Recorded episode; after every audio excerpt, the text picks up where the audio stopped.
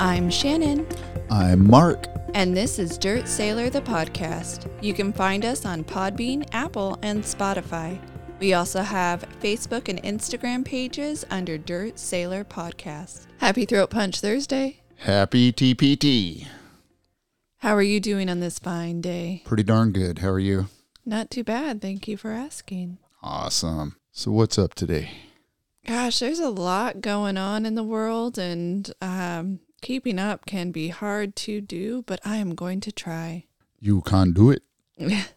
So we are at that time of year when the president proposes the budget and Congress starts working on what they're going to put in and what they're going to take out of said proposal. Now they don't have to do anything the president asks them to do because Congress is technically the one to make and pass the budget and then the president will sign it or not sign it should they so choose. But in this case, we've had some proposals already come down and one of them is to tax to make a minimum new tax on billionaires. I don't know if you've been Taxing about it. billionaires, they make too much money. because they they don't pay enough taxes. So what the proposal has been so far is to start taxing at a minimum of twenty percent. So you cannot have any write-offs that would get you below that twenty percent. So if you are a billionaire, at least initially that's the claim. If you're a billionaire, your minimum tax will be twenty percent, and that will be on realized and unrealized gains and apparently it's going to make the tax code just wildly more complicated because they will have to sift through more information what is considered a an unrealized gain. Do you get to also write off unrealized losses as well?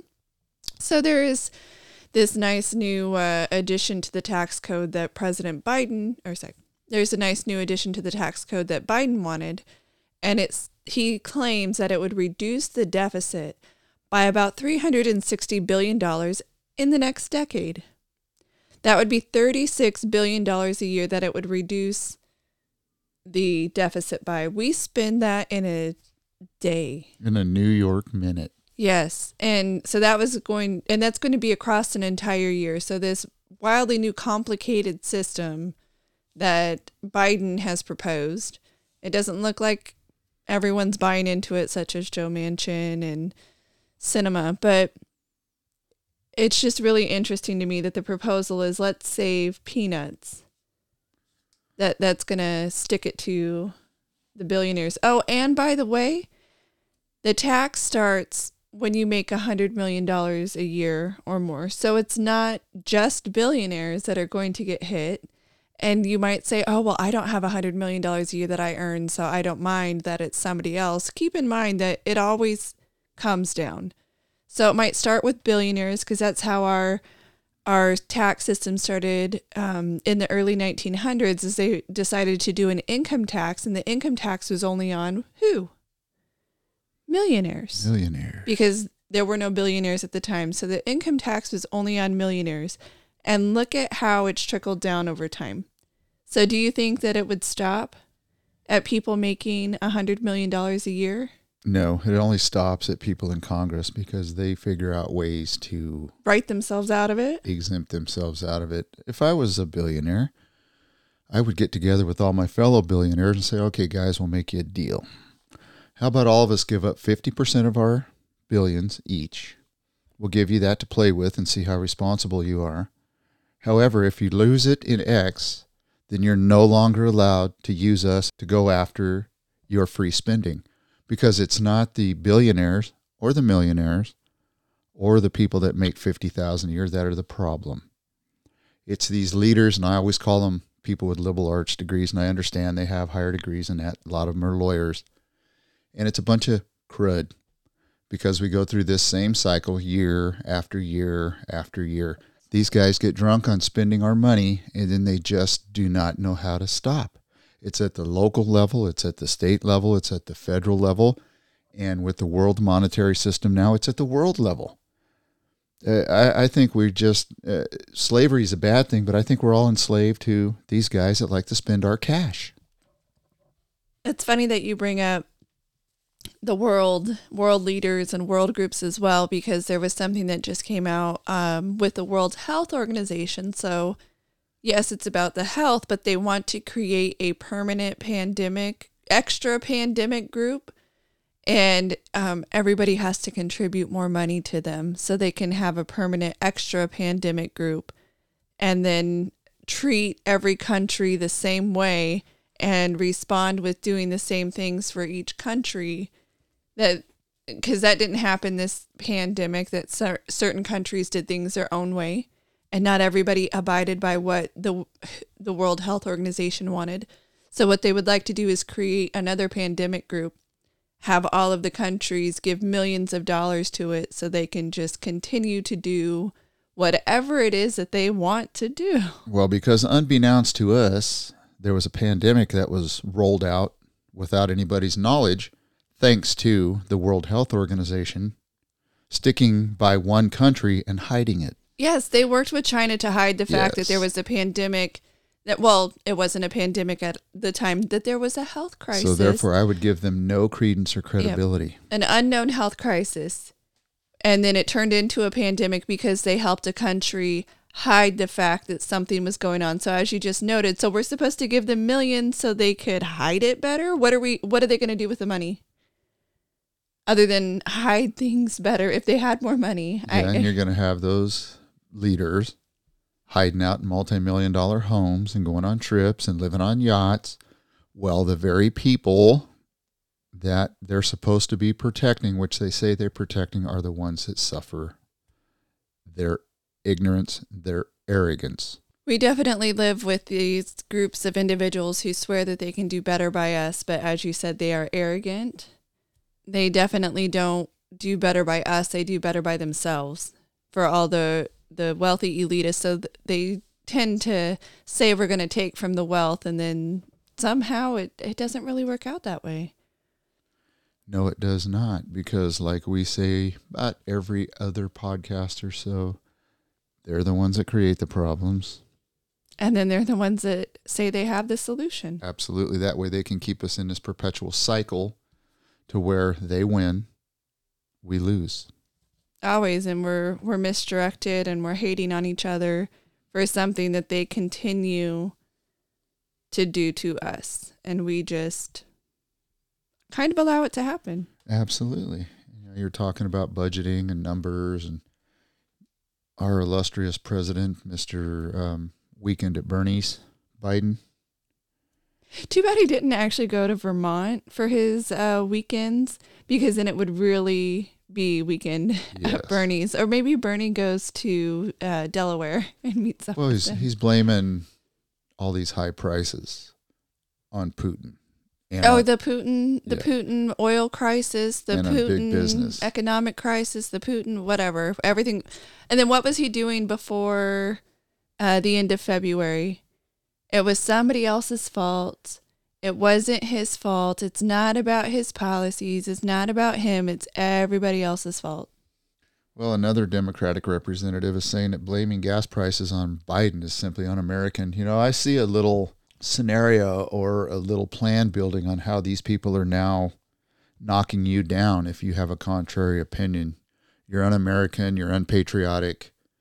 You are a slacker, a loser. Um, you're uneducated. You don't know what you're talking about. You don't know what you're doing. Yet they give credence to people like Whoopi Goldberg and them on their shows. Because she's a multimillionaire talking. You're not. Right. I'm just a simple guy with simple plans and wanted to live a simple life, but these people won't allow us to live even a moderate to a middle class life because every time we get a $100 extra in our pocket, they turn around and tweak the economy. They tweak gas prices, they tweak grocery prices, they tweak medical prices, and that $100 turns into $10. Yeah, I was noticing that about my uh, my personal budget. So I made a plan for my budget, and it seems like over the last six months, each month I've had to alter my budget just a little bit more and a little bit more. My my money hasn't changed, my income hasn't changed, but I have a little bit less discretionary income and a little bit less discretionary income. My food prices have gone up, my gas prices have gone up, and I my electric has gone up. I even have solar, and it seems like with some funny math, PG&E has found ways to say that I'm not producing as much as I used to, even though my solar system, like the diagnostic on it says we are. PG&E does this really funny math to say that we're not producing like we used to. And I've had several months where it's the first time that I've had no days where I didn't have a production of more than I've consumed in a single day, which is for the, I have a history with this, you know, piece of equipment. I have a history. I can look at it. And somehow with PG&E's numbers, we lose, and they're a public utility company. So in my budget, there goes, you know, a little bit of extra money here and a little bit of extra money there, and they fritter it away. And then they come out and say, oh, well, we're going to. We're going to start looking at your transactions of $600 if you you happen to move money around or we're going to we're going to look at you and again the little guy's the problem. We're always the problem, but isn't that interesting when you just said that PG&E is a what? Public utility company. So, yeah. So what does that mean to me? That means that public, they're here to serve the public. But they're they're here Self-serving. to give them them money to the board. They end up giving more money to their board. Somehow, when we were in a crisis of uh, our powers getting shut off, if you live in the mountains or if you live where it's a little bit too windy during certain times, they shut your power off with limited notice and you don't know when it's going to come back on. And they say it's to prevent fires because they've had several fires that their equipment has caused because they're not maintaining it. Tell me how you can give any money to your investors as a return on investment when you can't even pay to take care of your lines and you're claiming that you need to raise the rates in order to take care of those lines, but somehow you have managed to give a return on investment. Not only ROI to their investors. Oh, okay. I guess you would consider our governor An investor because An he investor. also gets money to his pocketbook. hundreds of thousands. And he also, right about the time they were going to really get walloped in a lawsuit, somehow he was able to work it with some lawyers from out of state. Yeah, New York. Yeah, to get them out of a big bulk of the lawsuit. Here you go again. Now PG&E, they have some really smart people that work at the lower level like us, but the ones at the top there, they're self-serving, just like politicians. They do what's in their interest and nobody else's. That's why public utility just kind of caught my ear when you said that because it's not public when they're not here for the public. Just like our senators and congressmen, who are they here to serve? Themselves and their pocketbooks, apparently. Apparently so. So, speaking of who are they there to serve? So, one thing that came to my attention recently was AOC has become one of five so far Democrats to call on Clarence Thomas to resign or be impeached over his wife's January 6th texts. So, she went to the rally with Trump on January 6, 2021. And apparently, she was also messaging, I believe it was Mark Meadows, the, the chief of staff for Trump, urging him to challenge the election loss. And so AOC came out and said Clarence Thomas should resign. If not, his failure to disclose income from right wing organizations, recuse himself from matters involving his wife, and his vote to block the January 6th Commission from key information must be investigated and could serve as grounds for impeachment. So, one thing I thought was interesting with that is that if we moved to impeach or demand resignation of every individual who had a significant other who had opinions, wouldn't our entire Congress who happened to be married need to resign if any of their spouses have opinions on any subject? Absolutely. Or And they our- make any decisions on anything having to do with their significant others that have opinions on any subject? Yes, and our president would have to resign because of his son and everything that's been found out about him that was hidden by major news outlets and politicians alike. So every one of them should step down. And if AOC was privy to any of the information that's been floating around in DC for a couple of years, then she should have to recuse herself or resign or be impeached or step down or be voted out of office. Yeah, and just as you just noticed, if she really cared about it, they would want their justice to be across the board, which it, the familial impact would be the push for the Biden for Biden to resign based on Hunter Biden's not only his scandals, but just his entire history working with other countries, which those can be considered scandalous or not. But the fact that, as you noted, CNN, MSNBC, all of the big names ignored Hunter Biden, all of his scandals, and they haven't even mentioned them in almost 260 plus days. Not a single thing about Hunter Biden and his scandals. So if people really cared, if they really cared, it wouldn't just be a partisan request for people to resign. And that's all it is, is partisan politics. Absolutely. And I don't know her, her being AOC. I don't think very highly of her, the things I have seen from her on television. But somebody, uh, another congressman had made a comment that she was a former bartender and yes. she should go back to bartending. Well, that's the cool thing about the representative republic type system is anybody can win an election by vote, but you got to go in there with some knowledge base. And just hearing these people run their mouths and do things in an accusatory nature all the time, we really need some type of master reset here. I mean, we need to start looking at these candidates a lot closer. We need to start putting people in office that have a quarter of a brain, and we need to start removing these long term ones that no longer have a brain with which to make proper decisions. I, i.e., our third in command here. Oh yes, she doesn't have a brain to make decisions with. She her brain is unfortunately pickled by being in her 70s or early 80s. She's in her 80s. Yes, all the alcohol consumption and I've never drank an alcoholic beverage with her, but I understand from people that have looked into her annual budget, there is uh, thousands and thousands of dollars for liquor and when you look at her give one speech, she seems coherent, and you look at her the next time, and she either seems drunk or on drugs, or or she's just not there. Yeah, she definitely is someone who should step down, but you don't know when you need to step down sometimes. So there is, I guess this is the time where you need to push your compatriots to step down. But as you noted just a little bit earlier, is people with certain higher degrees or higher education, AOC has a bachelor's in economics. And when I look at the bachelor's level, that typically is in the United States, that is kind of your overview into the subject. And then as you get into your master's and especially your PhD level, that's when you really get into the full understanding of certain subject matter. And so we end up with people who get their bachelor's degree in something and then they consider themselves experts. As far as I know, she has worked in politics even before she became a representative. She was working in local politics. Regardless of whether or not she was a bartender, I have watched a couple of her videos during the pandemic on making drinks. They seem rather tasty. Yeah, okay. Um, which is neither here nor there. So I mean, some saying, "Oh, you should go back to that."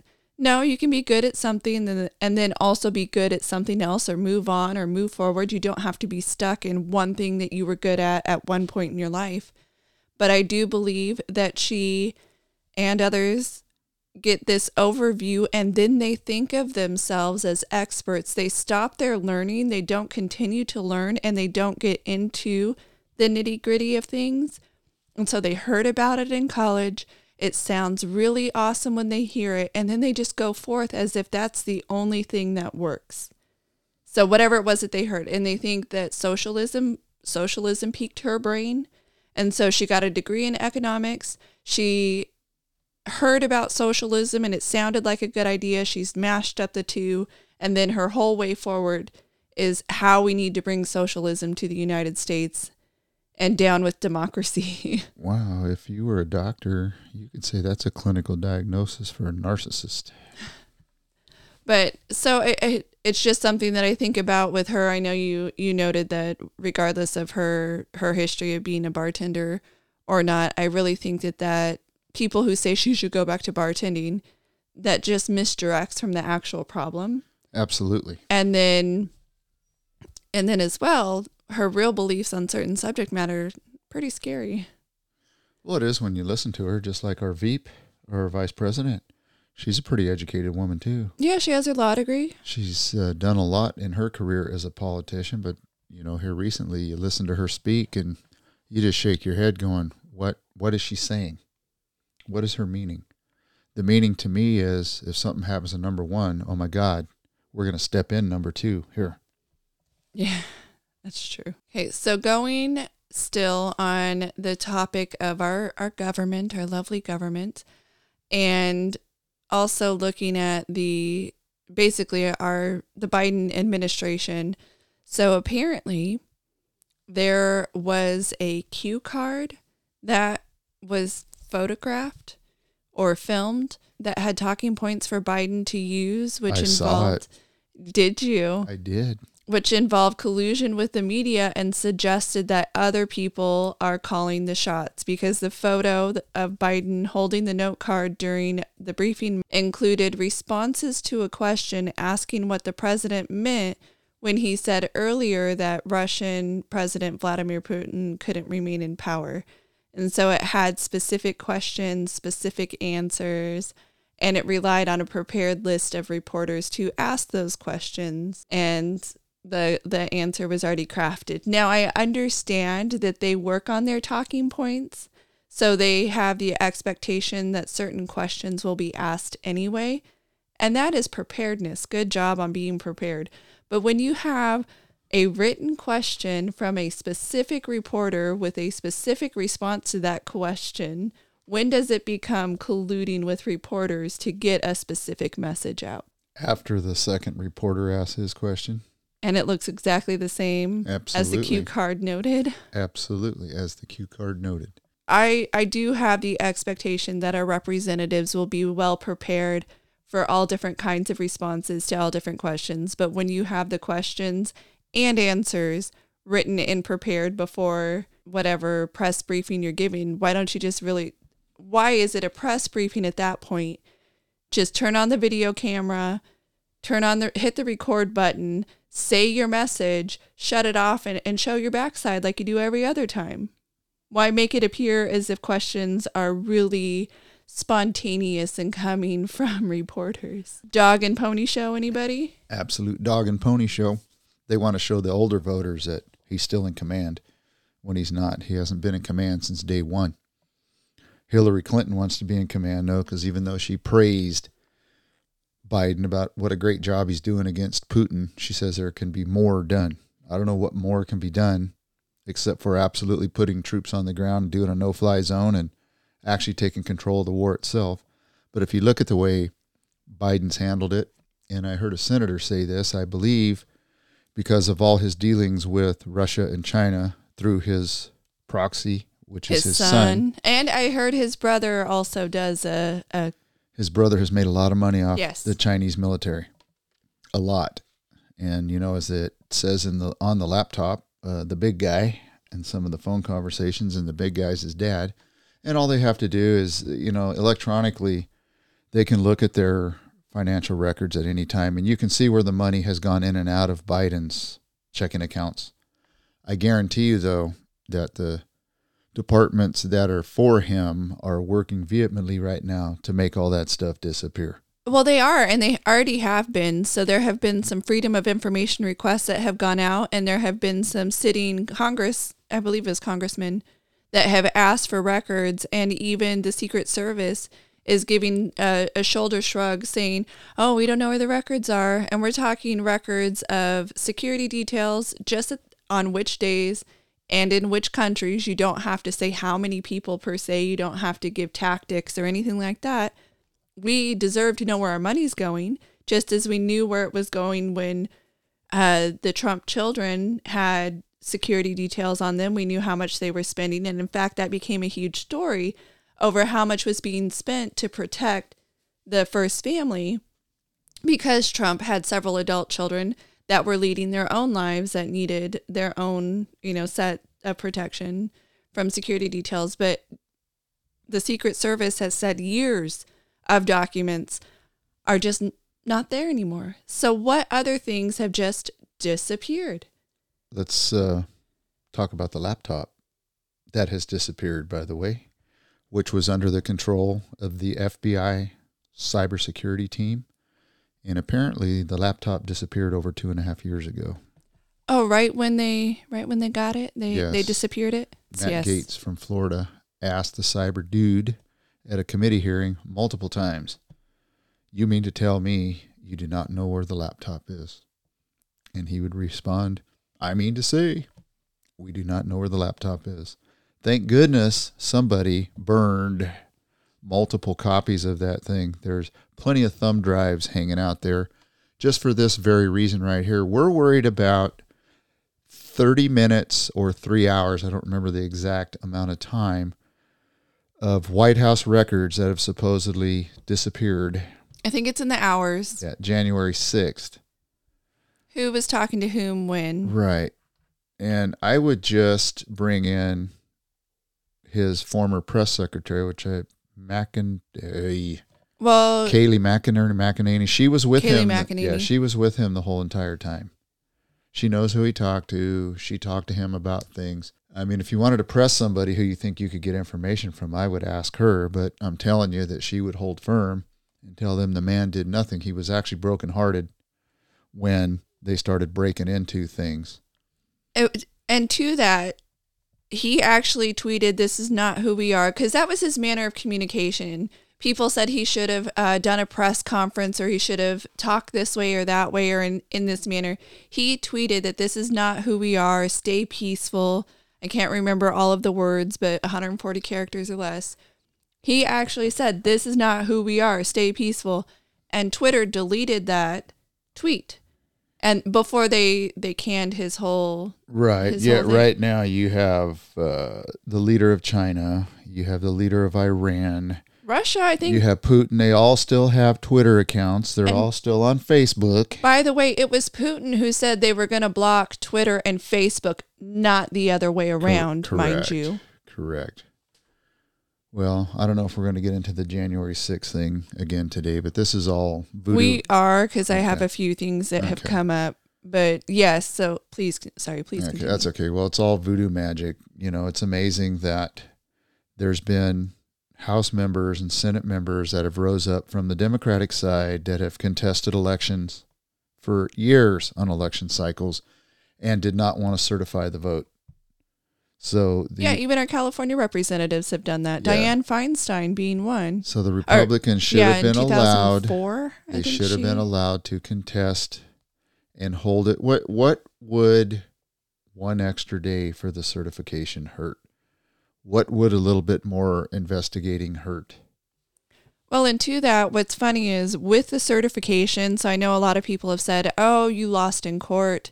There was court battles and court after court just sided with Democrats and said that there was no nothing hinky, nothing, you know, nothing to nothing to see here and they dismissed or whatever, dismissed a lot of cases. And then to your note, what would one more day hurt and whatnot. So because the votes were certified, the courts were dismissing the cases because they said once the certification happened, that the ball was out of their hands. They couldn't then go walk something back. How it hurt was we never got to find out the truth. And I know people say, well, nothing happened. It was the most secure election ever. So you're telling me that when cities and counties were arbitrarily changing their election laws, and I say arbitrarily for COVID, but they were arbitrarily changing their election laws, saying who could vote in person, who couldn't vote in person. California decided to mass mail out ballots and make decisions for people that nothing happened because of that. Nothing happened when they decided to change the way that the votes were going to go, the structure, and how counting was going to go, and how many days somebody had to get their vote in. Well when you're a nation of laws and rules And, you, just toss them out. you toss them and don't follow them then you're no better than a third world country that changes leadership through military force every couple years I'm very disappointed in Mike Pence, who was our VP at the time, who didn't want to look at it or listen to it either. And from what I understand, he's got a presidential exploratory committee going right now. Yes, I've heard that as well. And he's going to run. Well, that is one dude, one Republican that I won't vote for.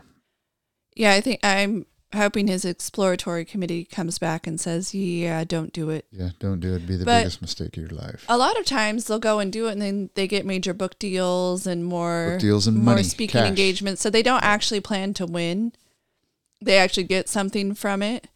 So just just to go back and touch on, I I think some of the people that the president was surrounded by were they were saying things that he wanted to hear. Because I, I followed some of the individuals who were trying to stop the steal and and decertify. And unfortunately a lot of them were all talk and no action.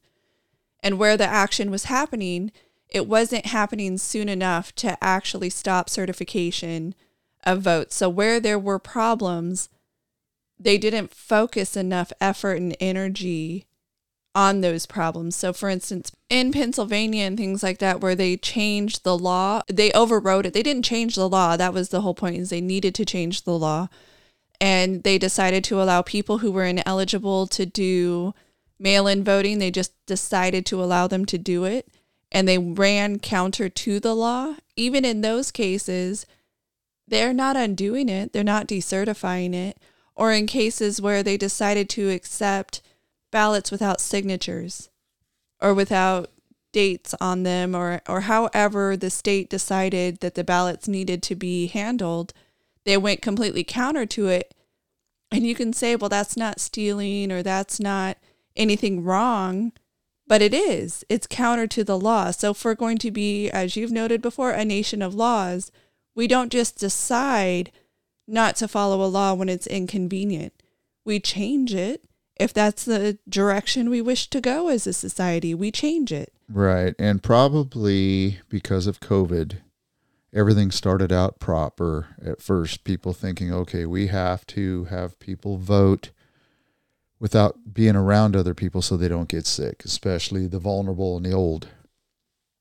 However, a few schemers decided what a perfect time to take advantage of this and will make it corrupt without making it look look corrupt to where we cannot correct it because it'll be certified even though the election was potentially corrupted. And just a few votes here and there, you know, could have been more than enough to sway the election because there is no way as we've said on multiple occasions, there's no way a man that never came out of his basement to go run for office garnered more votes than the first black president in the United States of America. Not only improbable, impossible.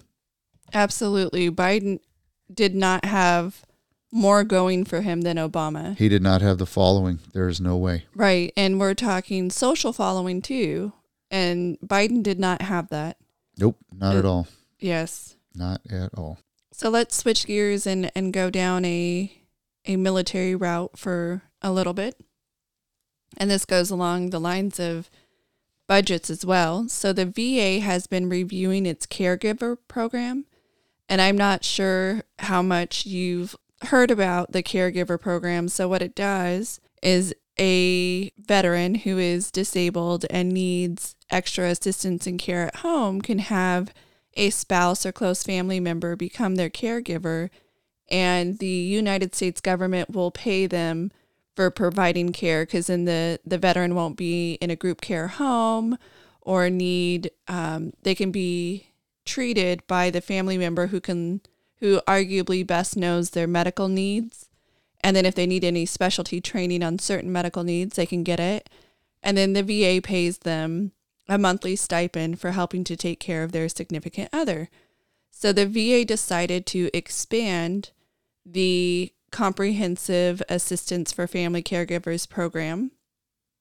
And they expanded it by allowing new participants to enter. So it was post 9 11 um, veterans, and then they started expanding it to other veterans. But the thing that they said for 2018, when the law was expanded, was that older veterans, older era veterans could now become a part of the program, but it could not expand the finances of the program. So the program's price tag could not change.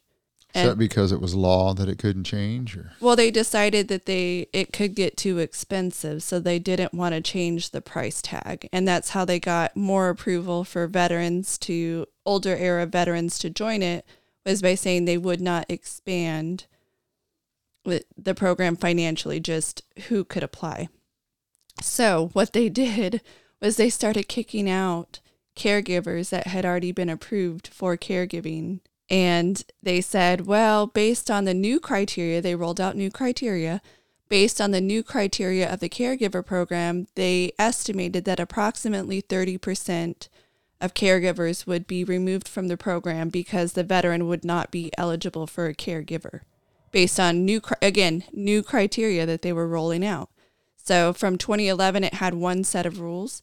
And then in 2018, and it was signed by then President Donald Trump, um, the program was expanded, but not monetarily. So, in order to get people to be able to be caregivers, they had to kick out some of the old ones. So they changed they changed the parameters and said that the person actually had to have more than one thing in their life that they could not take care of. So if you just couldn't brush your teeth, but you could dress yourself, then you don't need a caregiver. Things like that. They decided to um, to change.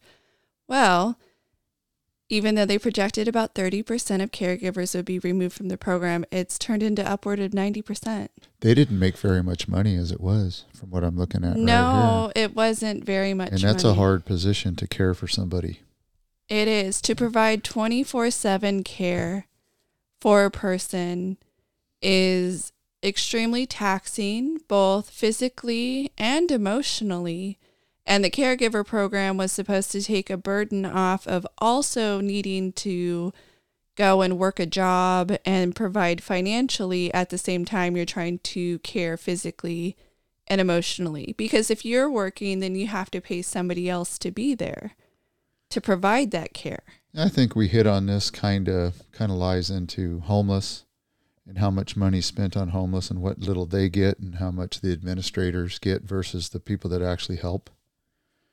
And here again, we send hundreds of millions, if not billions, overseas to other countries and other people. And I know they need help as well. But if you're not healthy and you don't take care of the homeland first, you're really going to put yourself in a bind or a pinch, and the whole thing's going to collapse, which Yes. is what appears to be happening. And so, what Congress has done now is they've put a stay on kicking people out of the program at this point because it was a completely different number than expected. But they've had to put a stay twice already because even when they started getting up to 70% of program participants getting kicked off and they put a pause, they allowed it to continue again. So, so far, 90% would be kicked out of the program. And those veterans who had care from their family members will no longer get that. And I look at it and I mean, who better to care for the person than the person who knows them the best? And I would love it if we were all just independently wealthy and didn't need money to survive, but we do. So when the veteran needs help, giving a little bit of financial help to the spouse or the significant other is not too much to ask for. No, it is not. And our our veterans are asked to at some points pay the ultimate price. They have uh, PTSD and a lot of other medical issues that stay with them their entire life, and we should take care of them 100% when we ask them to do what they do for us. In in good news All right, we got some good news. for troops Sweet. and civilian workers, speaking of budgets, they are looking at getting a 4.6% raise under the Pentagon's annual budget request. So the, the request would have to be approved, of course, but the plan unveiled showed a sharp boost in the um, requested pay for troops and civilian workers. But it should be noted that unfortunately, We've had a cost of living that's gone up more than 4.6%. So while it will be the largest boost that has been requested, and if it's approved, then the largest boost approved, we have to hope that we will see some of the inflationary problems go down. at this point in order for that to actually be a true positive impact for the bottom line of our troops serving and civilian workers. Wow. The VA has also asked for a larger budget, and it, it's quite normal for budgetary decision making to take time and, and the ultimate, you know, number to be a little bit different. So, have you followed? Let's, let's swap gears just a touch. The um, Ukraine war, the last few days. I have followed it off and on, and within the last few days, I believe that Ukraine has started coming out and saying that there were um, Russian troops who shot and killed, or I should say, who executed Ukrainian civilians who had their hands tied behind their backs, among other claims that have come out. Yeah, well, apparently there's some uh, images coming out of Ukraine of that. But what I was going to say is this is uh, day 43 of the Ukrainian Russia conflict. And it appears from my eyes, because I've been watching it not hourly, but I pop on the news every three or four hours just to see if there's anything new, to see if Russia's popped off a nuke or you know, just something extraordinary. And it appears to me that some of the news media must be getting a little tired already of it, having war lag, Really? war fatigue, because there's not as many. There's still quite a few articles, but as there, there's not as many as there was over the course of the last couple weeks. So I don't know if they've resigned themselves to the fact that this thing's going to go on for quite a while, or they've realized that Ukraine wasn't going to get thumped as quick as everybody thought they were gonna, because they're a hardy people and given a little bit of weaponry, they're able to protect their homeland and at least fight back a little bit. But it's just an observation. I've just noticed that uh, the coverage is starting to slow down a little bit. Yeah, I, I, I guess you could say I did or didn't notice. I did notice that there seemed to be less, but I guess I didn't notice how much less coverage there had been. I I had heard about talk that they were executing civilians, but then there have been several claims throughout these many days that war crimes have been committed, and even Biden at one point accused Putin of committing war crimes. But will we actually go after? Will anything be done? I don't know.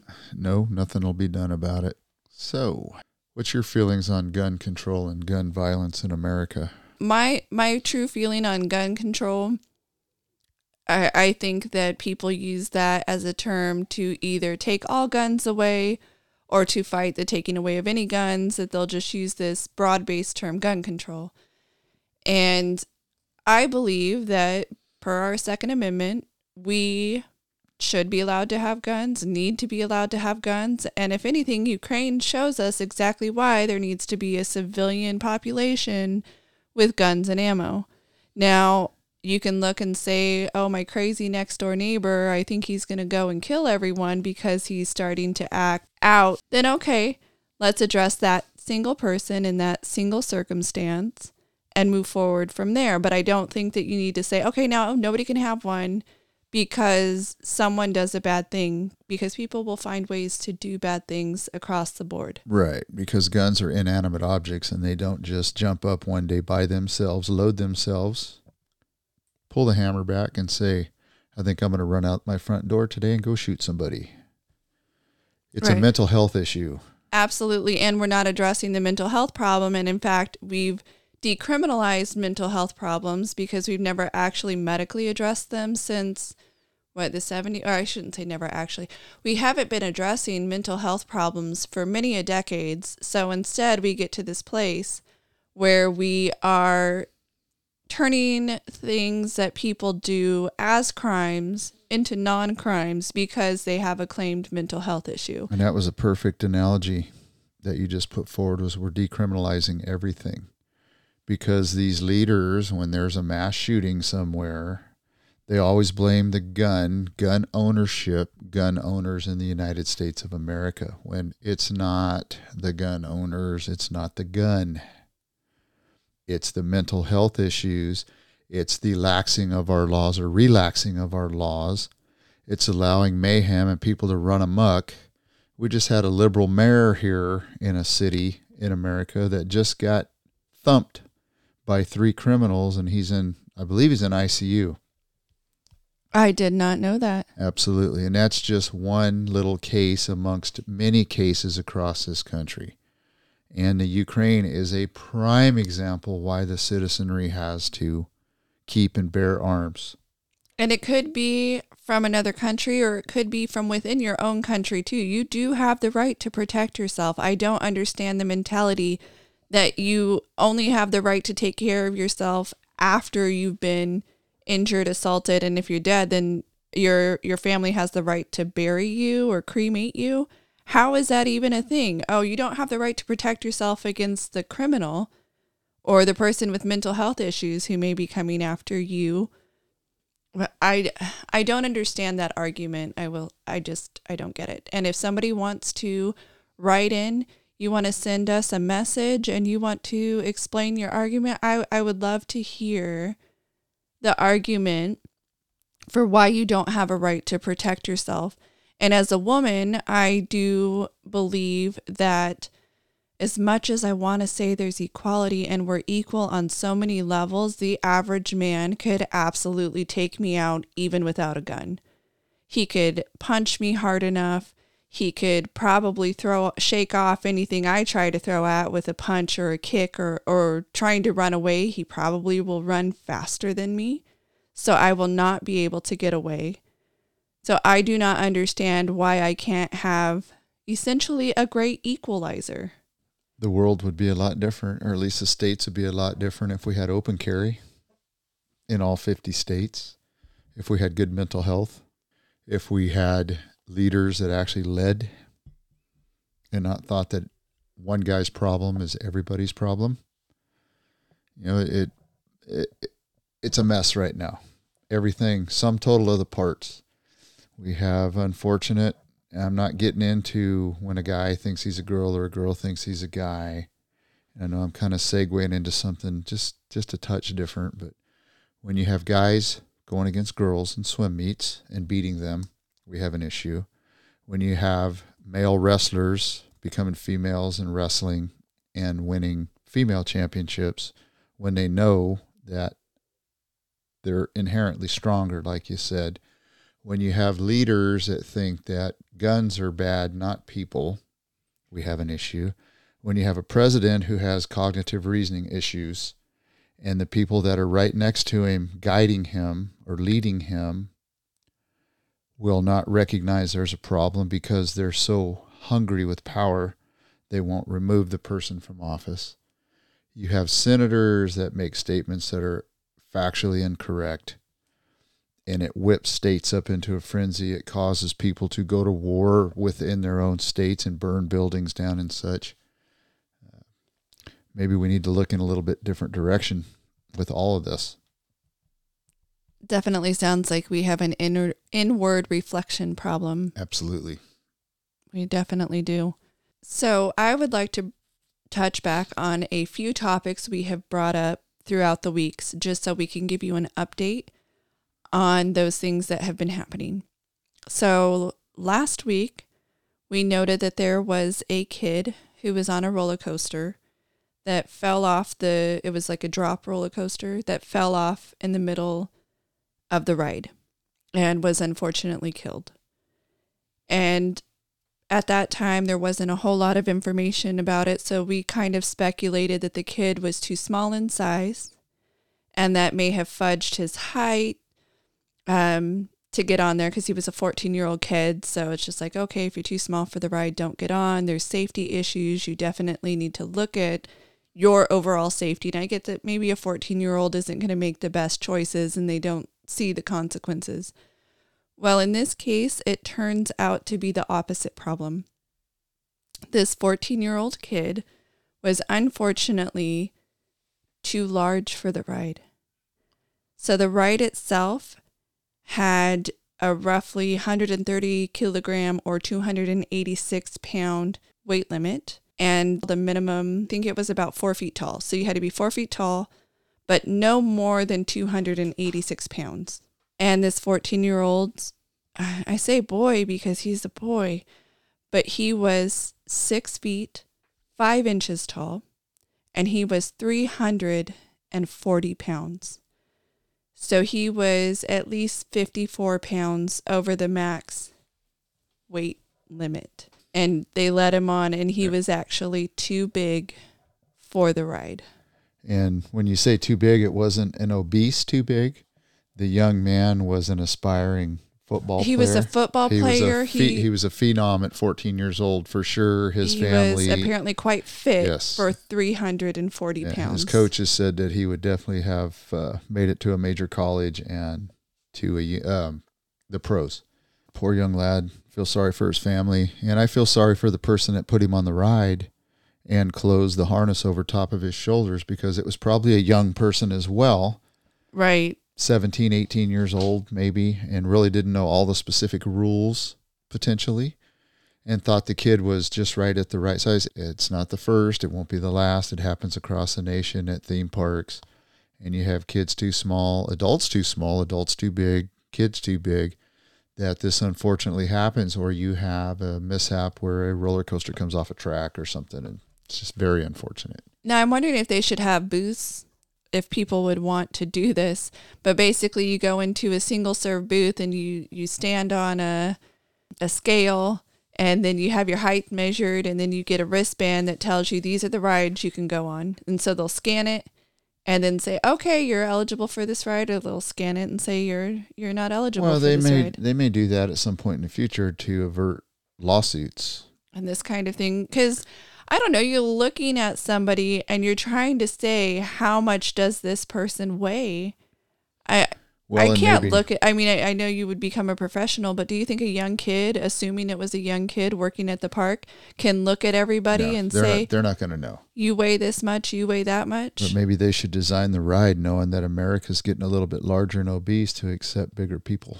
to have rides that are for people 400 pounds Yeah, 500 'cause pounds what if you and- had a you know, basketball team that went through there from the pros, or an NFL team had a you know kids day there where they took their kids or took underprivileged youth there, and they want to ride the rides with them as well. Well, there isn't too many football players other than kickers that would be able to ride those rides. maybe a couple qb's Yeah, a couple QBs, but not not too many people. backs, the but yeah. offensive line, defensive line, no they're way. out. Yeah. Yeah.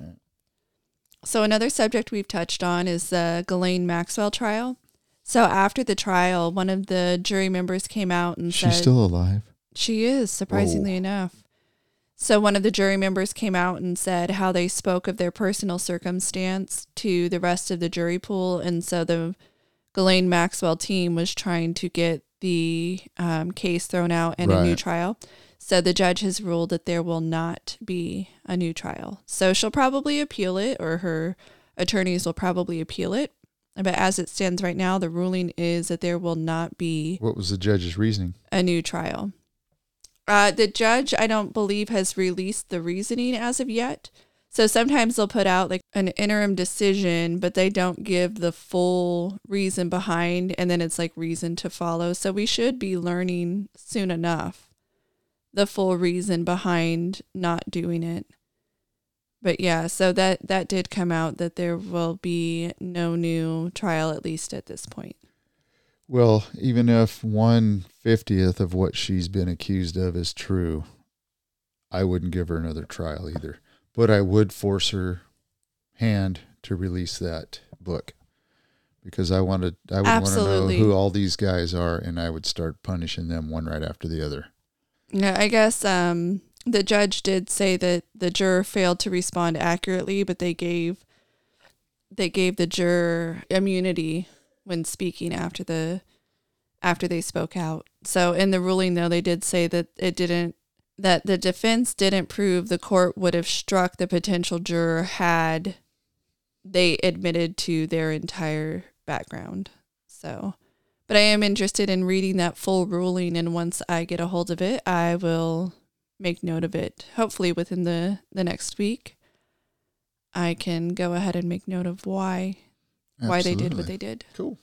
So staying with the courts, there was a court case in which the appeals court upheld a multi-million dollar verdict against Oberlin College for defaming a bakery, a local bakery.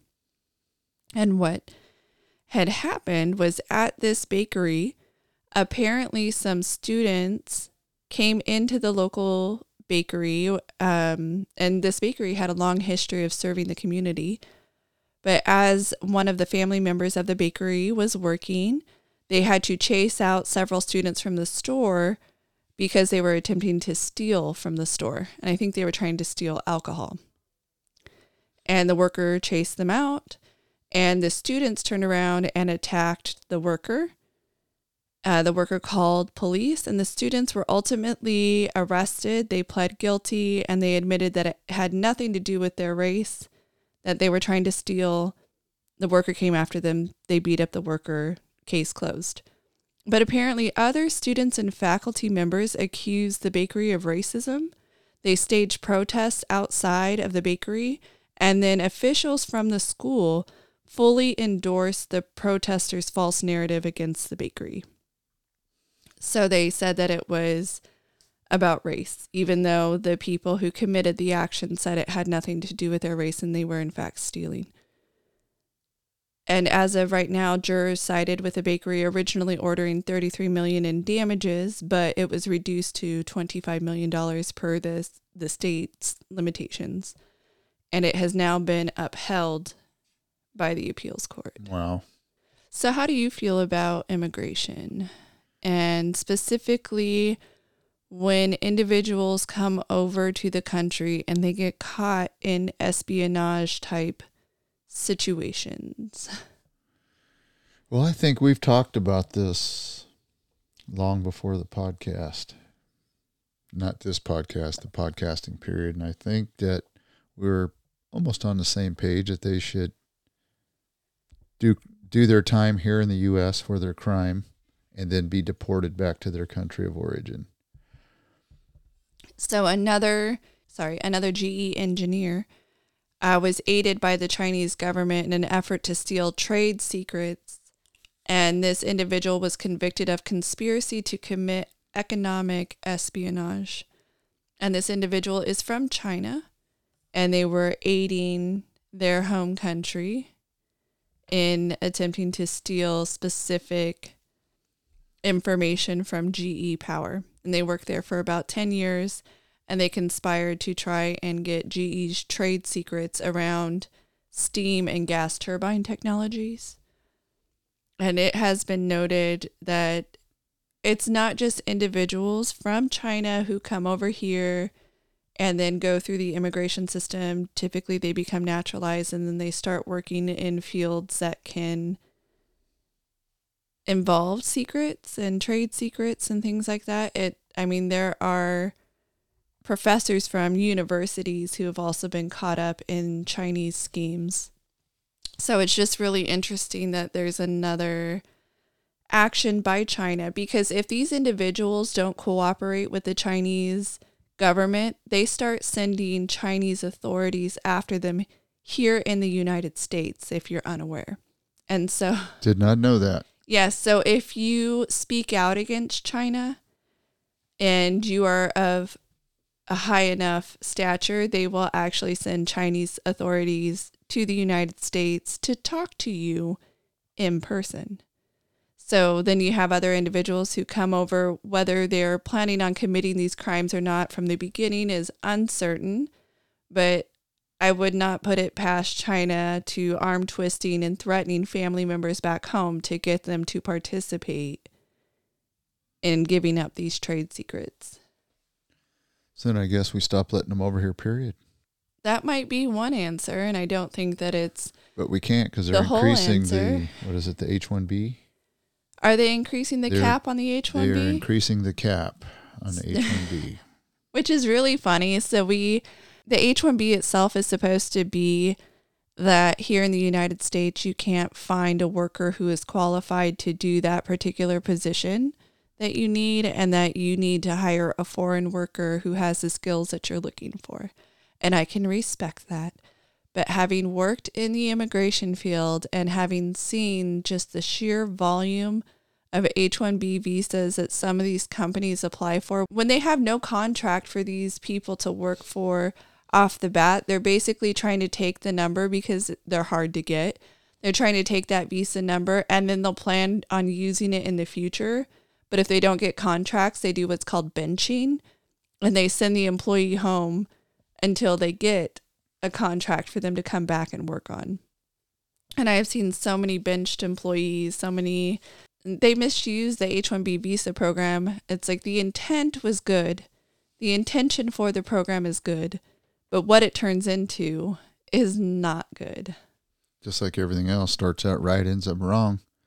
So China Yes, had a sir. program last year called the Common Prosperity Program. It was everywhere in China, but they backed off. Do you know what the Common Prosperity Program was? Okay, I'm going to take a stab at it. I'm going to guess. And so if I'm wrong, of course, you're going to let me know. But was it that they used your, like, oh, what is that called? Like how good you are. And they give you like points, kind of a point system where if you're, you don't do bad things and you do good things, you can work in certain places. Well, it's the or- absolute opposite of that. Oh, dang it. Okay, so what's this one? So they trumpeted a program that was intended to take money back away from the wealthy. So it's a redistribution of wealth program. Yes, it okay. was a redistribution of wealth. It was passed by the Communist Party in the fall of last year because they felt that some wealthy people had a disproportionate advantage over the commoners that made them so wealthy. So they added new property taxes, new social welfare programs, um, and they wanted to take money away from the elites, but they oppo- they had such opposition from the elites and policymakers were worried it would push property values lower, so they scrapped the program. See, that's uh, a communist country that opened their borders a little bit and opened their businesses up, and some people saw advantages and followed the law and became millionaires and billionaires. And the communist leadership didn't like that, so then they in turn tried to turn around and take that wealth back from them. So, and if you look here in the United States, especially during COVID, we have complaints that the rich got richer and the poor got poorer. But if you look at what they did, they being our representatives and our supposed leaders, is they picked the They winners picked and win- losers. Yes, they picked winners and, And losers. And they basically told the big companies that they could still operate. Amazon still got to operate, Target, grocery stores, Walmart, all of them across the United States. The big stores got to stay in business and they shut down mom and pops. And even here locally, there were mom and pops that sold groceries and other things. And when groceries were deemed essential, they still shut down mom and pops, even if they could buy groceries from there. And Target got to sell furniture. So did Walmart. So did Amazon. But the furniture stores, the local mom and pops here, had to shut down as non essential businesses. So our government picked the winners and losers. And then they complained that when they made the losers poorer and they made the winners wealthier, that somehow the winners winning was ill gotten goods, ill gotten money, when they themselves said that they were the only ones who could operate. Well, yeah, and then they turn around and come up with welfare programs to give money to the losers. Yeah, the ones that they took from, and then I'm supposed to be happy that you took away my job, which in which you know you can make a couple grand a month, and you're going to give me twelve hundred dollars every several six months, maybe, or you you gave me twenty four hundred dollars because I had a significant other, and I'm supposed to make that one, you know, what I can make in a month. I'm supposed to make that last a year, year and a half, etc. I'm sorry, you picked the winners and losers. You made me a loser, and then you said it's the winner's fault that they won. I, Yeah, And I don't begrudge- With, live with your decisions. yeah, I don't begrudge the wealthy getting wealthier. I begrudge my government for making that happen because they actually made it happen. So who's at fault? Not the person who played by the system, even though the system ended up getting bent in their favor. And so then the you don't just start going and saying, okay, well, I'm gonna, I don't think you should be a winner anymore. So I've decided somebody else is gonna be the winner, and I'm gonna take everything you made because it wasn't fair that I, you worked for it. Well, what we should look into is just like prior to the Ukraine Russia conflict, when several senators and congresspeople bought stock in war machine making companies. They so they used insider knowledge versus them deciding the big companies are the only ones that can operate. Now, I bet you the ones that could operate were probably publicly traded companies that did well in the stock market and they probably bought stocks My point exactly. for the companies. Yeah, I Yeah. okay, I got that just like a few seconds Yeah, too late, but I get where you're absolutely. going. So they picked the winners, they bought their stocks, and then they made all their money. They've probably already sold, and now they want to make those companies the losers. Yeah, no, they want to punish them.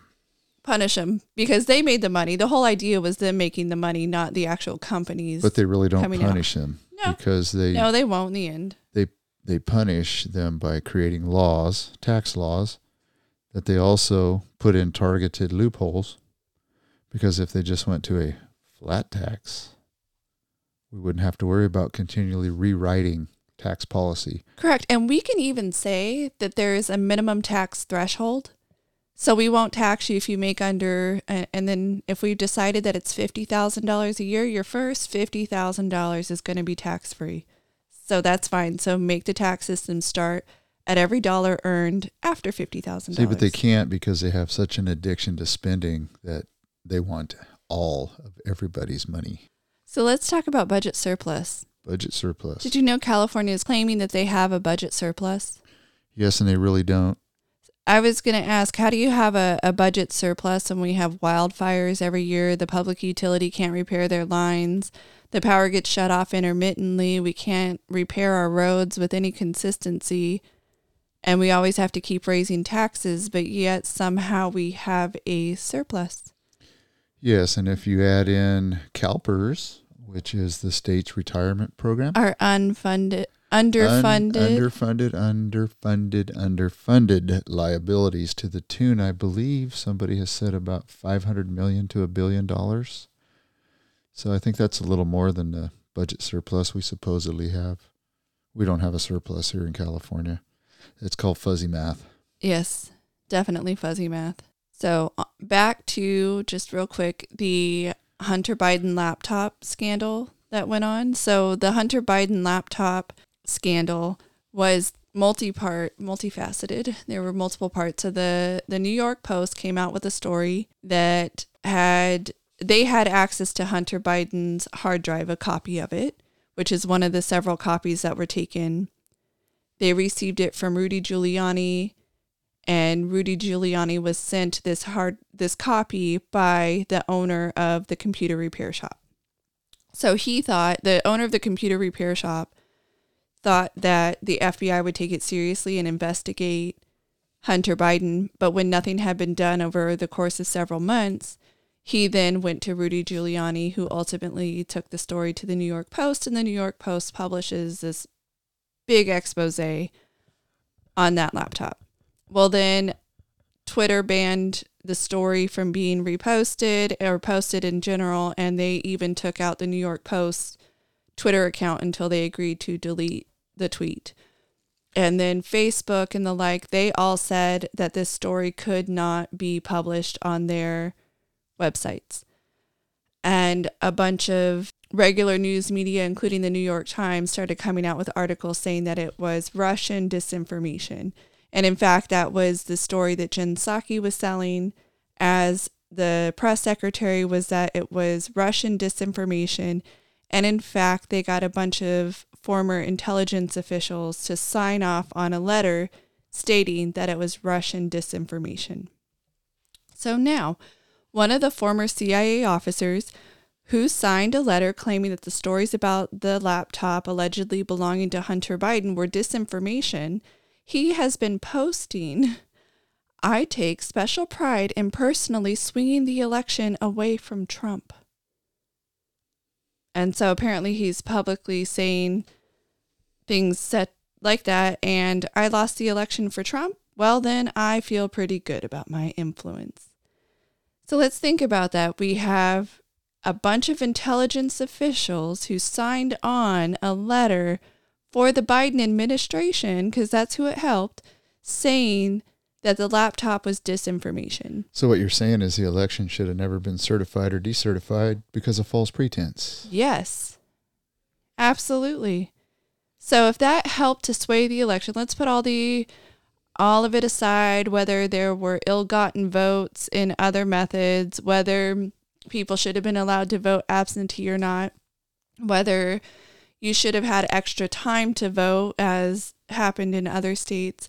Let's just talk about using intelligence officials to say that Trump's team, well, it wasn't really his team, it was a New York Post, but it did come from Rudy Giuliani indirect, you know, indirectly. It came from the computer repair shop through Rudy Giuliani to the New York Post.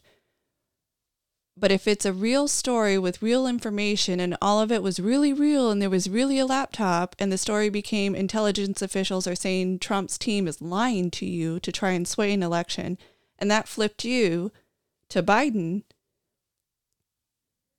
was that not a stolen election? Absolutely, it was. And the interesting thing about that is that the computer store owner was not a Republican or a Democrat, or he was after Biden or for Trump. Apparently, there was some vile things on the laptop that concerned him, and that's why he went to the FBI originally. Yes. And that's who he should have gone to, and that's who we should have trust in. But apparently, they've been missing that laptop since it was turned over. Because if you look at two and a half years, that's approximately how long ago that laptop was turned over to them. So they were never going to do anything anyway. They disappeared it from No, they the were get go. they were going to hide it, make it go away, and they've probably been going after people that may have potentially taken copies of it, thumb drives, that sort of thing. Just like the what was it, Operation Veritas, the way their place was raided, Project way- Veritas, or, yes. excuse me, Project Veritas, the way their stuff was raided. Over Ashley Biden's diary, the claim was that they had ill-gotten goods that they had stolen, but they had already turned that over. Turned it over because it could not authenticate it. Yes. Didn't and so, anything to do and with it. then they weren't going to publish a story. They said that they weren't going to do it. They turned it over to the police. And then it was somehow them doing the right thing proved that they had gotten it unlawfully themselves. Like intentionally, the reporters that they, they also raided the house on, their houses, that they had somehow swiped the diary themselves.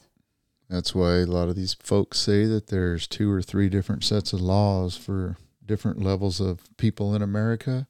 It's for the haves and the have nots. That's why I say all the time, as being a simple little guy, you cheat on your taxes for a hundred dollars, see what happens to you. The IRS will hunt you down to get their money. Yeah, but if you're one of the big wigs on top, you can you can just forego paying. I and mean, what really they've don't have to done is a thousandfold more illegal and more dangerous to this country, which you could ever do as a little middle class American. So touching on January 6th, we're going to talk about it. January 6th. So apparently the feds are preparing to make a disclosure about Ray Epps. I'm not sure exactly what they will have to disclose. It will be interesting to see if they tell the truth because so far they've lost laptops and uh, not told the truth about other things. They were very involved in the attempted kidnapping of Gretchen Whitmer, the governor. So, according to a new statement, the assistant U.S. attorney in court said on, that she intended to provide a disclosure about Ray Epps. And it should be noted that he is a former oath keeper. So that was one of our speculations early on, which has turned out to be true that he was an oath keeper because several oath keepers said that they were approached by the FBI to flip on their local chapters. So it does turn out that he was a former oath keeper and that they are going to give some sort of disclosure as soon as it is out. We will uh, add it to our podcast. But I did want to mention that um, apparently they will be making a disclosure. Yes, and Rep- Republican Rep. Thomas Massie of Kentucky and Texas Senator Ted Cruz are among those who have raised questions about Epps and why he wasn't prosecuted for his actions that day like so many others were and have been. Yes, because some of the individuals that are being prosecuted are being prosecuted for walking into the Capitol. And I don't mean helping to break down doors, smashing windows, or, or assaulting police officers, which there is film of individuals doing those very things, but people who had no barrier in front of them, had police officers nearby not stopping, not saying anything except don't break, you know, don't break anything inside, walk peacefully. And they did, and they maybe stayed inside the Capitol for a couple of minutes, peacefully looking inside, staying within inside the confines of the ropes that were there, and then walking out. They have been targeted and prosecuted. And yet, this person seen on film getting people to bust police lines hasn't been touched. How does that not strike everyone? Well, there must be some new video or something on him because a federal prosecutor said on Tuesday during court proceedings that the Department of Justice soon will release a new disclosure, as you said, on Epps. What I can tell the court is that the U.S. Attorney's Office has been working on a disclosure pertaining to Mr. Epps, Assistant U.S. Attorney Karen Rochlin said during a hearing on the January 6 cases. Rochlin said the information on Epps would be provided to defense attorneys in another week or two. Okay, so we've already had prosecutions of certain individuals already happen. We've already had people who have pled guilty to certain crimes and because they've been threatened with bigger, you know, more time, more years and so they've taken these deals because you start to think that there is no hope for some of these individuals. So if there's a disclosure on him that could help defense or not i mean in the end the disclosure might be something that doesn't ultimately help them but if it could help the defense should every case be reopened or, Absolutely. or re-examined They, sh- they should all be re-examined. They should have the right to ask for a retrial. You betcha. Oh, they're going to find out he he was some kind of informant, something. He had something to he's probably going to be an informant but then they're going to try to downplay how big of one Right. he actually was that i mean that's my guess Well, because, you know, whether he was egging people on or not to go do something, you're your own man or your own woman. So it's ultimately your responsibility. And I know people get whipped up into a frenzy yes things like that. well but there is there is a psychological Yes. component to being with the herd the herd, and there is. And, I understand that. yes some people there obviously had enough wherewithal to say, eh, not going there. Yep, absolutely. So there was a deadly car crash up in Oregon in which a driver who was drunk killed four in a homeless encampment when he crashed his car into the homeless encampment. So apparently um he was driving 35 miles an hour above the speed limit, had an alcohol limit more than 3 times above what he should have. And he is being held without bail, being charged with multiple counts of manslaughter. And he lost control of his vehicle at like two o'clock in the morning and he flattened the uh, homeless encampment and then killed several people. So he was driving 70 miles an hour in a 35 mile an hour zone. And this is extraordinarily sad and disheartening. And by no means is this an attack on the homeless encampment themselves. But one of my thoughts about the situation is that we allow homeless encampments near major busy streets and on freeways in some cases. And let's just say instead of drunk driving, this person blew a tire and hit the homeless encampment. Or they got, you know, somebody sideswiped them and they lost control of their vehicle. Something happened to where they lost control of their vehicle and they hit the homeless encampment. This would be why we don't allow people to live right next to a roadway in which all it takes is an accident. One accident. One or accident. And I understand that you can look at this and say it's on purpose because the person was three times above the legal limit for for drinking and driving. But I, I guess for me it just raised the issue that we are allowing people to live in unsafe spaces. One being next to roadways. And I, I've seen it here in Fresno. I've seen people living on sidewalks. I I mean I saw it in Hawaii too when I would walk to work and I would have to walk out into the street in order to avoid stepping over a person who was sleeping on the sidewalk. So if we allow people to be somewhere that we did not intend to have a safety zone for sleeping, And we see people in center dividers all the time holding up signs for car washes, raising money, fundraising. I mean, our local fire department and police academy, they do it. And it's a very unsafe environment because it just takes one person looking at their cell phone or reaching down or having too much to drink or having car trouble to run into that person, take them out, and you cannot go backwards and get a redo.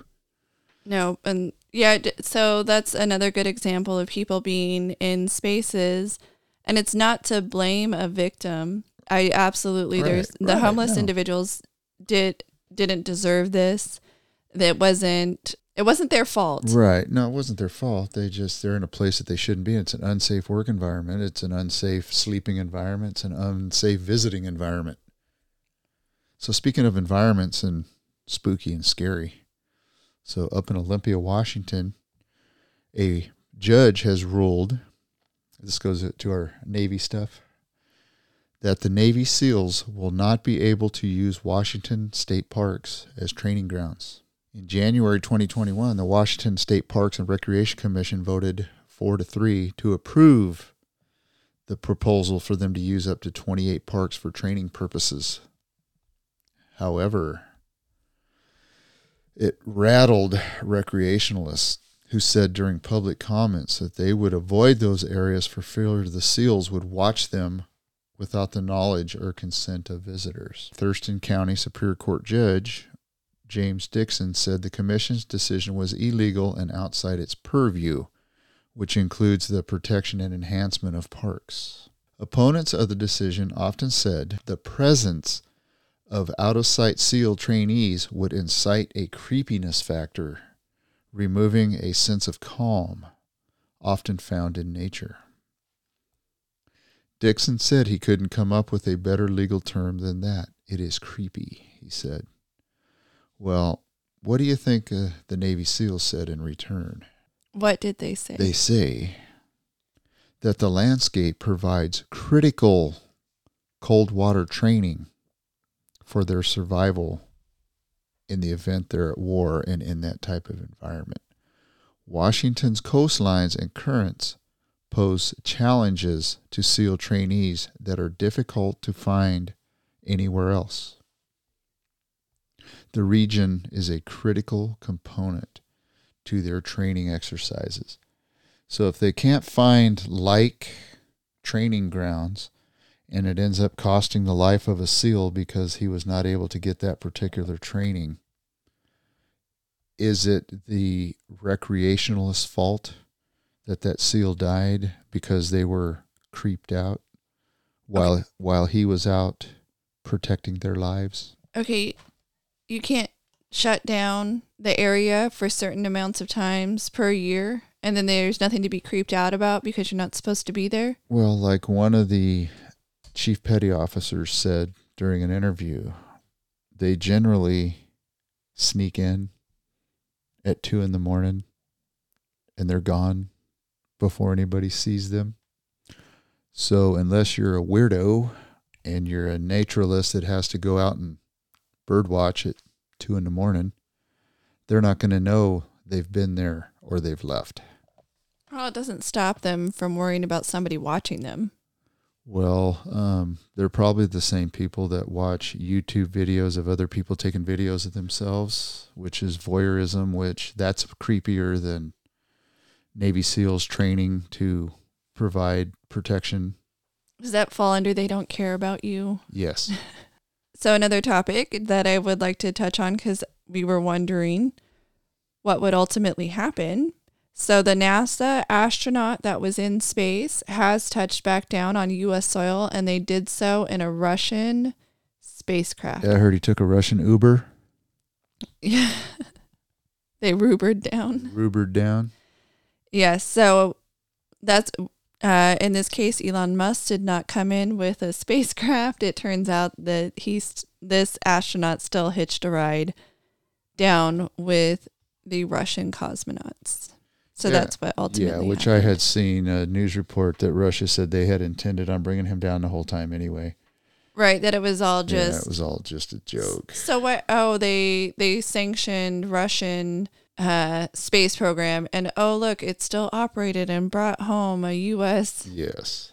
astronaut. So seems to kind of go with a continued dog and pony show. Yes, and if we can ever get over these territorial spats and this machismo stuff, maybe we'll stop warring with each other for a while. You know, wouldn't it be something to go without a war for like a hundred years?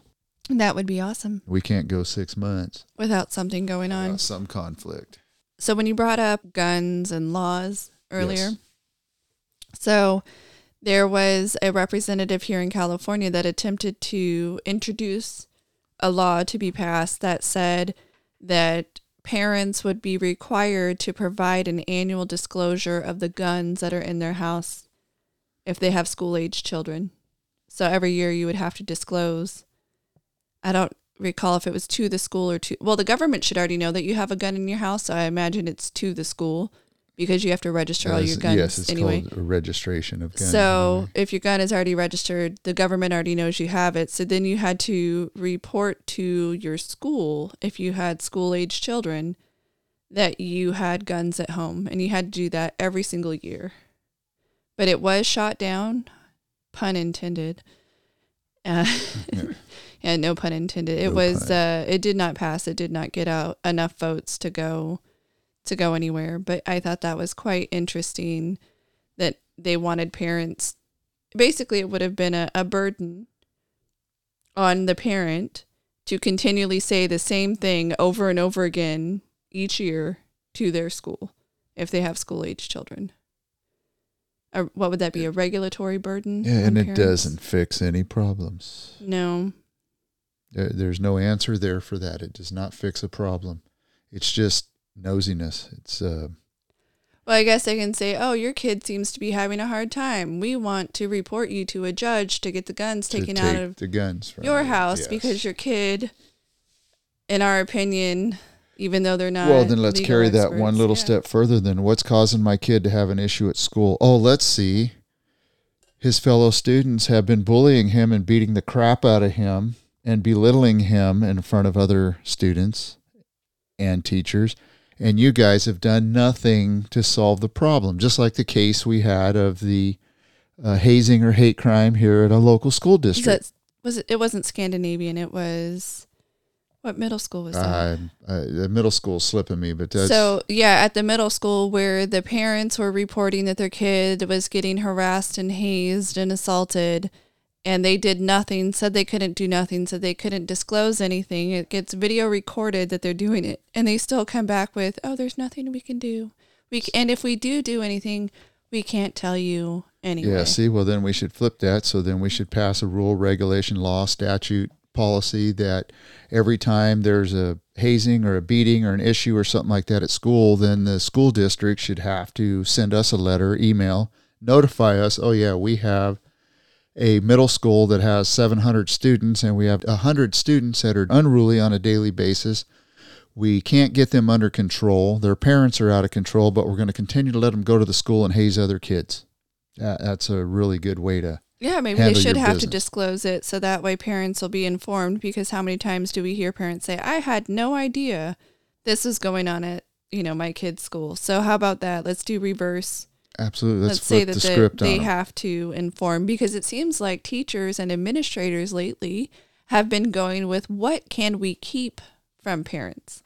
What can what more can we not disclose? So some of the things include if the child is having difficulties adjusting, if they're feeling like they don't fit in, and even if they feel like they are of the opposite sex, that maybe they're not a, really a boy, or maybe they're not really a girl, or maybe they're they're gay, or maybe they're transgender. It, whatever the case may be, the teachers and administrators have been working hard to keep that from the parents. So if parents can't be involved in all of these various aspects, And then we're even going to go further to say, and when kids are getting beat up at school, when kids are getting bullied, when this is happening, they're also not informing parents. What seems to be the consistent problem? The school, The school. not informing the parents. Seems to be pretty consistent in that. too much too much power. You know what's kind of starting to fade from the news here recently is? COVID. What? No. Yep. No, it can't Yeah, it's- fade. It's kind of fading a little bit. Still there, still prevalent. Omicron B2 is rifling through Europe right now. It's starting to gain some steam here in the US. Expert doctor I follow from England is saying that probably in the next 4 to 6 weeks it'll be the pre- the prevalent or predominant strain here in California. However, there's a new strain. It's called the XE strain. They have just picked up a handful of cases over in Europe. We need to call it the XI so it can be Z Yeah. or she. She, uh-huh. She, and blame it on the. Uh, They're calling it XE. The leader. I believe it's XE or X3, and that is the morphing of Omicron B1 and B2. yeah, they need to see their way out of it. Yes. Hopefully, we'll be out of this thing pretty soon. Uh, well, something that is starting to come up as talk of COVID is going down is COVID vaccine mandates, and people who have been injured by them are now, people are trying to put a spotlight on that. I know we've talked about whether or not you want to get the shot is up to you, but people who have been injured by it have been pushed out, cast aside, not allowed to speak. It's been called disinformation, but slowly and surely it is coming and bubbling up because there have been enough people who have been injured by the vaccine itself. So it, they are speaking louder and they are gaining some traction, whether or not it will fully get into, I don't know, a, a congressional hearing or if we'll ever truly know what has gone on with the shot itself. Well, we will 20, 30 years from now. It's just interesting that all these guys, Pfizer, Moderna, all them going way prior to COVID and this vaccine, they had been sued on multiple occasions for bad medicines, bad policy. And news outlets and governments were behind the people that sued them 100%. But for whatever reason now with this vaccine, It's it- been a 180. it's been a complete 180 and I don't understand why. I, I don't I don't get that. And the vaccine, according to some experts, does work at preventing uber elderly from being hospitalized and potentially dying. But when you look at the numbers of additional deaths of a five year running average, we'll just take Europe as an example because I haven't seen the CDC or the US report. It's up above normal, but it's not that high. And the average age of the additional deaths is 82.5, 82 and a half years old. So it's going to be interesting when they parse that down through empirical data and studying to see really how much of that was the actual vaccine and not the COVID. Well, and speaking to that, so this one of the individuals who have noted who has come out with his story said that he was forced to get the shot by December 3rd, 2021 or his employer would consider him voluntarily resigned. 8 days after receiving the Pfizer jab, he had a major hemorrhagic stroke. And he's been in rehab since October of 2021, so he was getting the shot before his December 3rd deadline. And so he has complete paralysis on one side of his body and he's definitely suffering. He still can't feel or use his left arm or walk without assistance and he's going through this um this painful rehabilitation for him.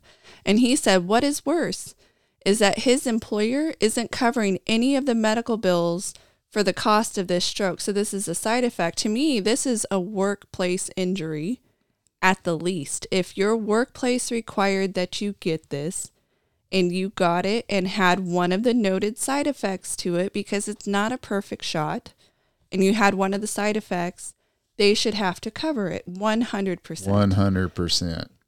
And so you we also saw multiple athletes who died. And so those are arguably healthy young individuals. So there was a, a 22 year old football player from Denmark died of cardiac arrest. Another individual collapsed and died of a heart attack on a golf course in October of 2021. You had a 30 year old Venezuelan marathon champion who was 30 years old, died of a heart attack during a 5,000 meter race.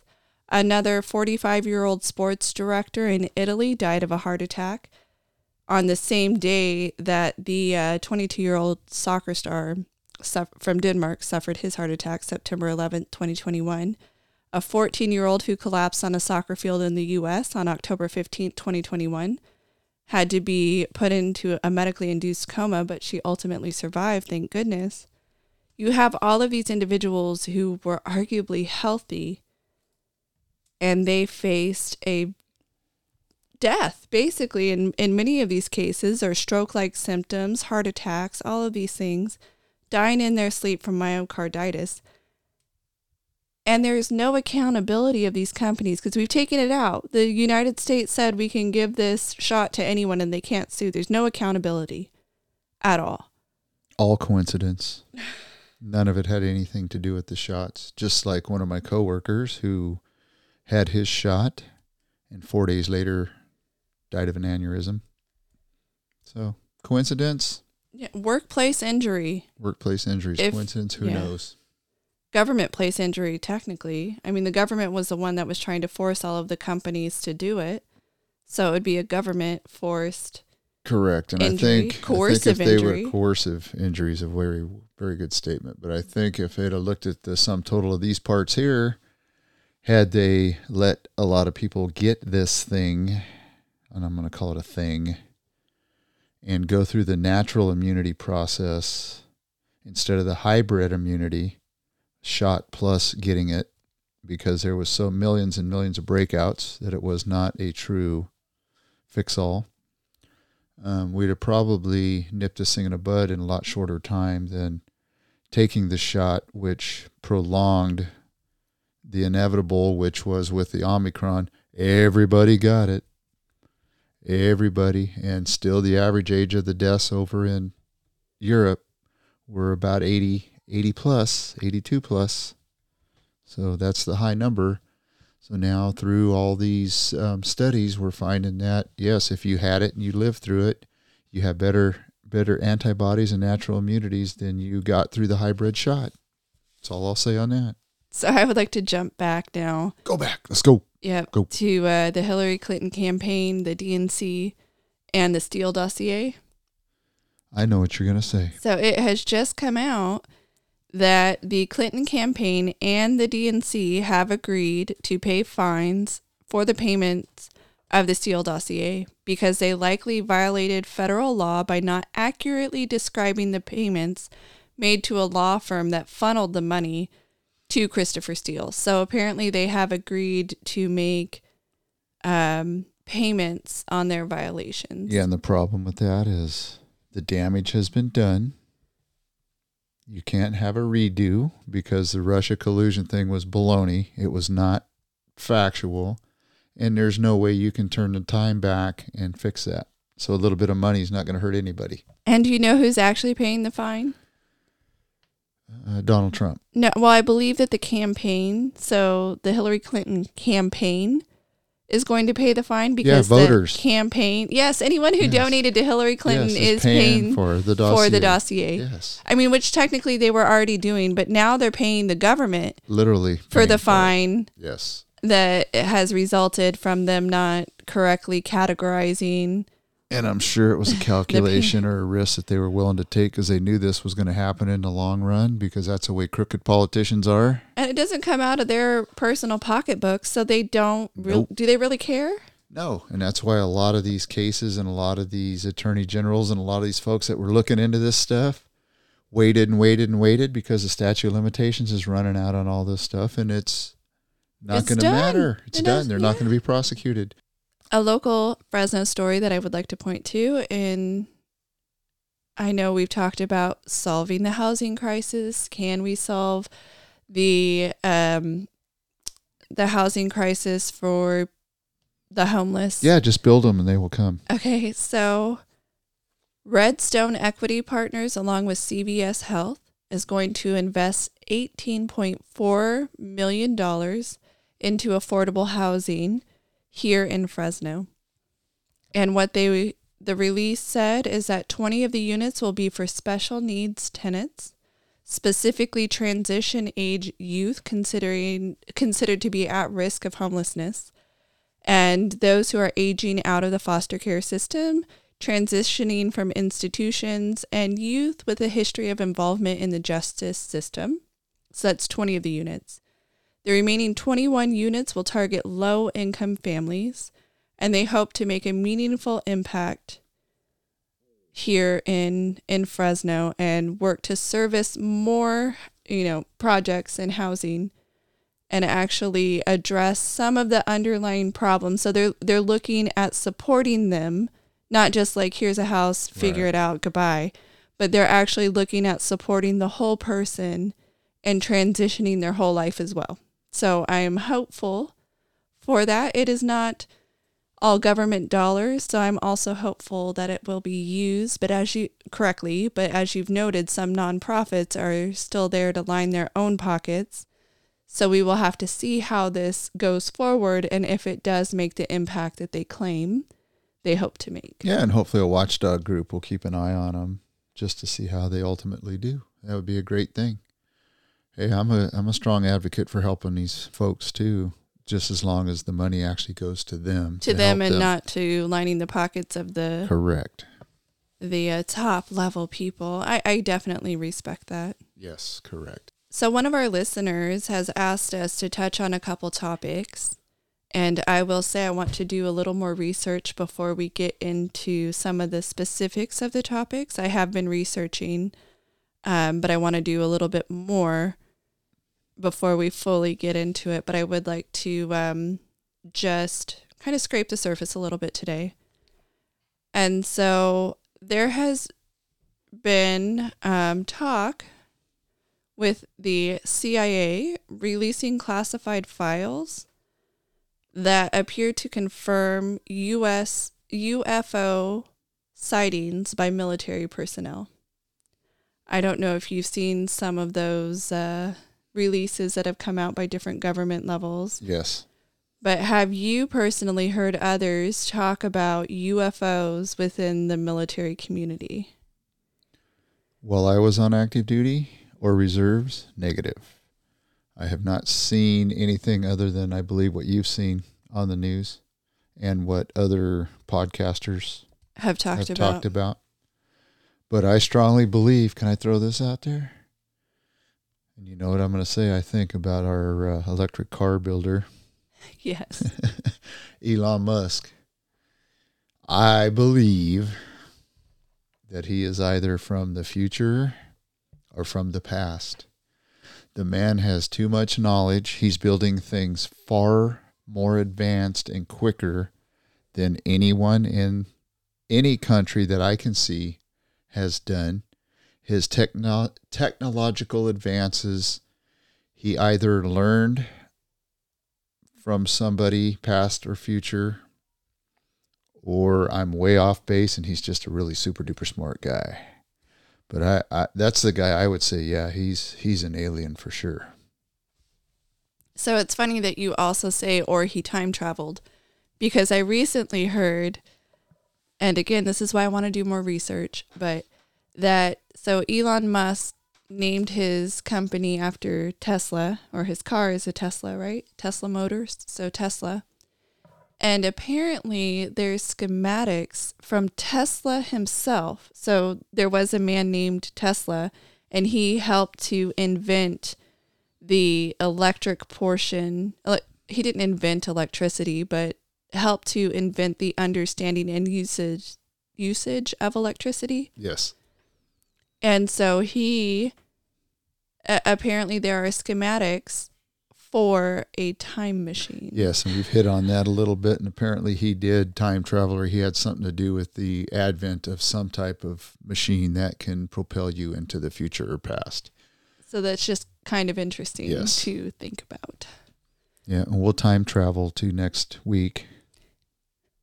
And we will um, we will have more on that. Have a so, little bit more info for you. so if you are li- listening and waiting on that, it is to come.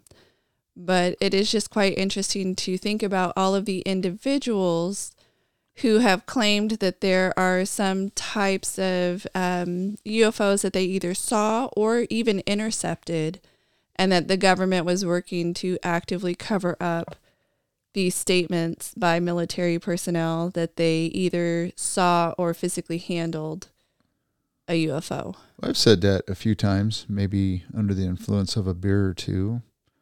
That why are we so arrogant as to think that we are the only ones that can occupy A universe? A universe? Correct. And I'm sure there's probably others out there. They're probably floating around in space right now, looking down at us and looking at all that we do and all that goes on. And they're just thinking, holy beep, I'm not going down there. Look at those people, man. They're crazy. yes, we're absolutely batty. We're batty. Okay, so last couple of stories. Um, just so you know, the NIH did admit that it suppressed the Wuhan lab genetic data, but it disputes that they deleted information. It's all semantics. Oh yeah, well we learned that early on with Yes. Dr. F word. Oh, I said his name. With Dr. Whoa. F word that he he changed the definition. The NIH changed the definition of um, gain of function. And then when he was asked about gain of function, he gives new definition and then said, you know, no, no, we didn't do that. That's because they changed the literal definition and he's only talking about the new definition they gave, not the real definition that existed at the time that they were actually doing gain of function. Well, you should research. pose it as a question and not as a definition. So, what does it take for uh, something from a bat in nature to jump to a human? How how does that process work? So, if you can do it naturally, then does that mean it always happens naturally, or do you study that? You have to study how that works, right? Yeah. Don't they have to take their little what do you call it, little dish, petri dish? The petri dish. Yeah, Yes. and then you take your little whatever needle syringe and you suck up a little from petri dish A and you squirt it into petri dish B Mm-hmm. and then see what the cause and effect is. And then in their case, they keep modifying it a little bit and Yeah, growing it a little bit more and growing it a little that bit more. not maybe not gain of function, but changing the function of Yes. One petri dish over the other? Yes. Okay, so to me that's gain of function. Absolutely. And but he changed the definition, so then he gets to say that no, he didn't do gain of function Yeah. research. Well, he's a fake guy. He is. He is a fraud and he's perpetrated a fraud on so many. This has been a podcast produced and edited by the Dirt Sailor Duo. Mark and Shannon are a father daughter team who both served in the United States Navy. This production is protected by copyright laws. Until next time, anchors aweigh.